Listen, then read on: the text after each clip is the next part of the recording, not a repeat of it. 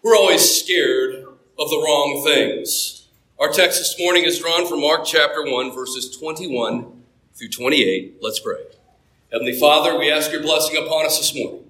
We pray that by the power of the Spirit you come to us, unstop our ears, open our eyes, and open our hearts to see your word, to understand your word, and to stand in a proper reference to it. For we pray this in Jesus' name. Amen. There was an old shrine on the military base that I grew up on in Japan that was built to honor kamikaze pilots.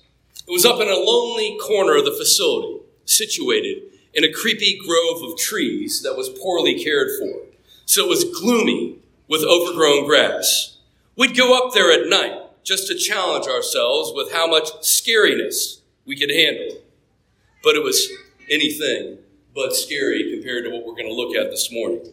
In our day, Jesus is presented as anything but scary. We like a familiar, friendly Jesus who is a creation of our own imaginations. This morning, however, we'll see what the Bible says, and the Gospel of Mark tells us to be scared of Jesus. Be scared of Jesus. And as we look at this subject this morning, we'll see something scary and we'll see be scared of Jesus. So, first of all, let's look at something scary. Go and open up your Bibles to Mark chapter 1, beginning in verse 21. Mark chapter 1, verse 21. And it says there, And they went into Capernaum. And immediately on the Sabbath, he entered the synagogue and was teaching, and they were astonished at his teaching. For he taught them as one who had authority and as not as the scribes. Now, at this point in time, we're picking up right where we left off last week. Jesus came into Galilee. He went to Capernaum. He was walking along the shore with his fishermen. He called these fishermen as his own disciples. These are men who know them, know him. He calls them as fishers of men, and immediately he enters the synagogue and begins teaching. Now, in the Gospel of Mark, it's moving rapidly, and he loves this word immediately. Immediately. And now, immediately, he's in the synagogue and teaching. Now, this synagogue here is likely the home congregation of John, James, Andrew, and Peter. It would have been served as by rabbis and scribes as their pastor or their local clergy. A typical service would have consisted of dry lectures on small points of the law, teachings from rabbis, and from various teachings out of various texts used as commentaries on the law. But Jesus, the rabbi, teaches with astonishing power and authority. It's as though Jesus owns the text. For indeed, they are his words. Going on to verse 23. And immediately there was in the synagogue a man with an unclean spirit. And he cried out, What have you to do with us, Jesus of Nazareth? Have you come to destroy us? I know who you are, the Holy One of God. Now immediately, there's in the midst of them a demon possessed man who, in the Greek here, anakrazo, that's that verb there where it says, and he cried out, anakrazo. He shouted out aloud. He shouted these things out aloud. Now, the synagogue had clergy who served them.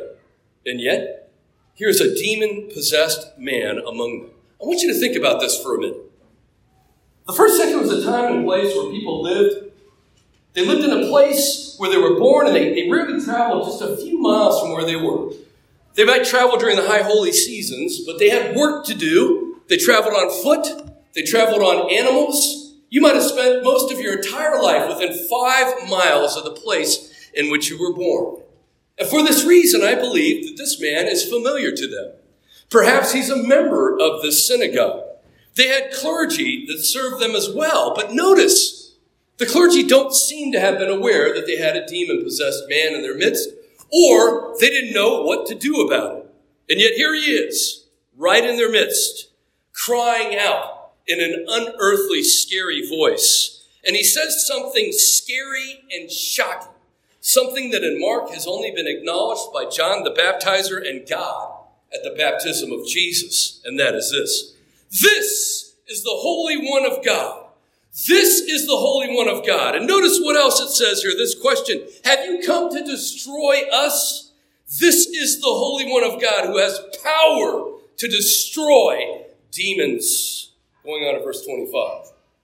But Jesus rebuked him, saying, Be silent, come out of him. To the scary demon, the man, the man with the demon inside of him, Jesus shouts back in an even scarier voice. Now, a rabbi or a scribe would have been caught flat footed by this scary event, but not Jesus. Not Jesus. He immediately silences, controls, and commands the demon be silent and come out of him. Remember who commands and controls. Commands and controls this demon, who commands and controls your destiny. He commands and controls your destiny, so fear nothing in creation. We live in a time and place in which the machinations and conspiracies of evil men have been unveiled. Things which were hidden before COVID and all the things that came with it are now shown to be true. We see the machinations of evil men and conspiracies trying to control the world. We see the machinations and conspiracies of men seeking the destruction of the Christian faith and trying to control the church. But Jesus is in charge. Jesus is in control. And so we have nothing to fear. Now I want you to notice in this scenario Jesus extends himself way out. Jesus always extends himself way out. When Jesus came to Lazarus' tomb, he extended himself way out there. He spoke to the people. He spoke of resurrection. He came to that tomb and told them to roll away the stone. And with that dead body in there, Jesus said, Lazarus, come out. Here we've got another situation like this. We've got a demon possessed man who's come into the synagogue.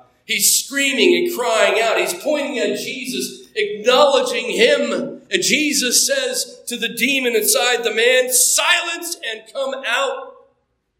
What if the demon doesn't come out? Jesus is way out there. I was snorkeling behind a seawall in Hilo, Hawaii when something scary happened. I wasn't paying attention and came to a breach in the wall and passed over and started floating out into the Pacific Ocean. The waves were powerful and the undertow was very strong. I was barely holding on to some volcanic rock, cutting my hands, and I was barely able to swim back into the protected bay with all of my strength. And I was scared to death. What I was scared of was the giant sea that was huge and untamable. The scary demonic thing in the midst of the unprepared synagogue must have also felt huge and untamable. So let's go on here. We've seen something scary. Now let's see, be scared of Jesus. Going on to verse 26. And the unclean spirit, convulsing him and crying out with a loud voice, came out of him. Jesus said to the unclean spirit, Silence and come out of him. And it came out. It convulsed the man. You know, they've actually excavated what is likely this synagogue. They're excavating a synagogue in what would be ancient Capernaum now. It would have had a large hall for the men with an upper floor for the women. The main hall would have had a hard floor of basalt rock. At the command of Jesus, the demon cast the man down and convulsed him violently without harming him. How do we know this? Well, a parallel passage in Luke chapter 4 and verse 35, it says, And when the demon had thrown him down in the midst of the people, he came out of him without doing him any harm. Now, I want you to imagine the scene now. You're in the synagogue. You got this hard rock floor, and you got hard skate surfaces all the way around. Jesus has been baptized at the Jordan River. Remember, everybody was going out to be baptized by John at the river. And when Jesus comes down, John says of him, Behold the Lamb of God who takes away the sins of the world. He acknowledges him as the Messiah. This would have spread like electricity all throughout Israel. And then Jesus goes off into the wilderness and makes war on the devil. And when he comes out, he goes into Galilee. And by this point in time, he's probably done his first miracle, changing the water into the wine. And the word is spreading. And so people have gathered into the synagogue, packing in. Notice he's been asked to teach. They're sitting there waiting to hang on to his every word. And then this scenario happens. This man gets up and cries out in this unearthly voice, I know who you are, the Holy One of God. You come to destroy us. Jesus says, silent come out of him. And the man convulses and begins to convulse on the floor, the sound of his limbs clacking on the rock hard structure. The eerie voice crying out from him, echoing through the place, and the people are stunned and shocked. The demon struggled mightily against Jesus and clung to the host, but it came right out. It came right out. Why? Because nobody, nobody resists the command of Jesus. Can I hear an amen to that? Verse 27. And they were all amazed, so that they questioned among themselves, saying, What is this? A new teaching with authority. He commands even the unclean spirits, and they obey him. Now, friends, demons were present in the Old Testament, but the casting out of demons was rare.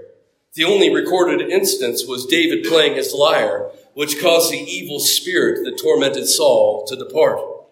Demon possession, even when Israel was co-opting the demonic religion of the pagans around them, is left unrecorded. Think about this for a minute. Before the exile, we've got evil kings coming onto the throne, culminating with Manasseh. They're killing faithful priests and prophets. They're bringing in false priests of the religion around them. They're bringing idols into the temple itself. They're bringing temple prostitutes into the precincts of the house of God. In reality, they're worshiping demons. Israel's caught up in the worship of demons, and yet demonic possession is more or less unrecorded in the Old Testament. But with the arrival of Jesus, demons are everywhere in Israel. Why is this?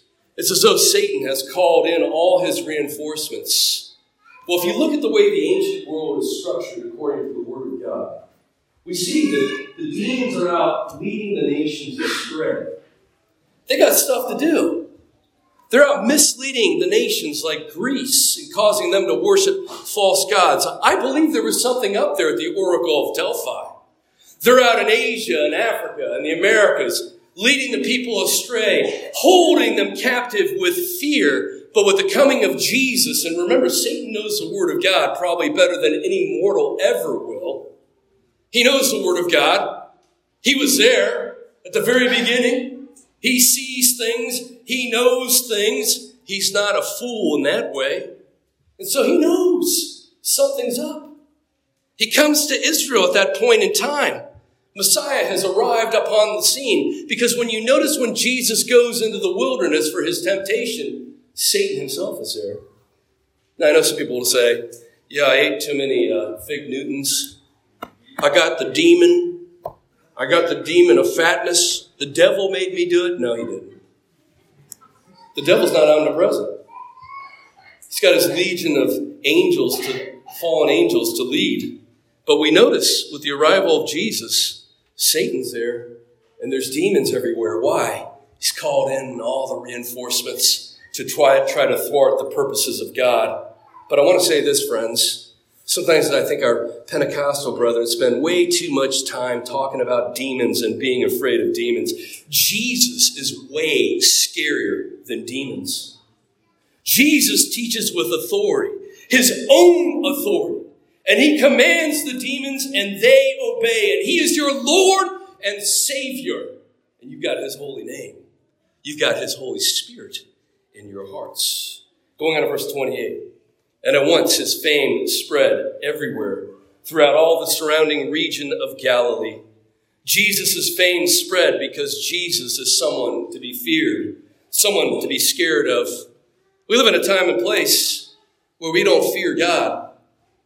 We live in a time and place where the church goes along with this and we don't teach the fear of the Lord. The fear of the Lord is the most fundamental act of faith. Psalm 111 verse 10 tells us, the fear of the Lord is the beginning of wisdom. All those who practice it have a good understanding. His praise endures forever. In Proverbs 16, 6, it says, by steadfast love and faithfulness, iniquity is atoned for, and by the fear of the Lord, one turns away from evil. We could use a fresh dose of fear in our time and place. We could use a fresh dose of the fear of the Lord in America in 2024. We live in a time and place where we do whatever we want with our bodies sexually. We see the Word of God says, Be pure. Do not commit sexual immorality. Be married, and within the bounds of marriage between one man and one woman, then sex is sanctified. But we say, no, we want to do it our own way. There's no fear of the Lord before our eyes. We live in a time and place where they say there's more than two genders, though God's word said He made them in the beginning. Male and female, He made them. He made them for one another. It was not good for man to be alone. Man and woman together in marriage, having children populating the earth and having dominion. But we say, no, there's 50, 60, 100 genders. We look at God's word and there's no fear before our eyes. In our time and place, we steal our neighbor's wealth through income redistribution schemes because we're too lazy or jealous to earn it. And we look at the command of God, do not steal, and we say, we'll do it our own way. There's no fear before our eyes. We could use a dose of fear. And friends, Jesus is scary. Jesus is Lord, the God man who as God existed forever and who authored the holy word of God. The word of God tells us that Jesus spoke everything into existence. He spoke the cosmos into existence. He spread out the heavens. He sent the stars out to the farthest reaches of the universe. Star upon star, galaxy upon galaxy, at the far ends of creation that we haven't even begun to imagine. Jesus spoke that into existence. Jesus spoke the heavens and the earth into existence. He separated the dry land from the water. He populated the water with creatures. He put the vegetation down. He populated the world with all kinds of creatures. He created man in his own image. This is the one who speaks to the demon. This is the one who loves you. This is the one we pray to. It's not, dude, bro, God. I've heard pastors pray like that. Jesus is King of Kings and Lord of Lords. And Jesus, as God, created all things, including the angels who fell and they obey his voice. The powers of heaven and earth need to be scared of Jesus, for he is Lord. Can I hear an amen to that? We live in a time and place where everything is supposed to scare us. There are Russians who are supposedly rigging our elections. There are right wing insurgents who are supposedly plotting the overthrow of our government. And scary diseases are lurking in every restaurant and every school hallway. But the thing that we should really be scared of passes right under the world's radar. Jesus is scary. Jesus is the most powerful man in the universe. Jesus is the most, most powerful being in the universe. But Jesus is also huge and frightfully and terrifyingly untamable, for Jesus is God. And yet you, Christian, have received his favor and his love, and he's pleased to call you brethren. This morning in Mark chapter 1, we've seen something scary and be scared of Jesus. As we've looked at, be scared of Jesus. Soli Deo Gloria. To God alone be the glory. Let's pray. Heavenly Father, help us. Help us to love you. Help us to have the familiarity that we have with you as sons and daughters. But help us never, never to not fear you, for you are untamable and so far beyond us. You are the Lord of all. And we pray these things in Jesus' name. Amen.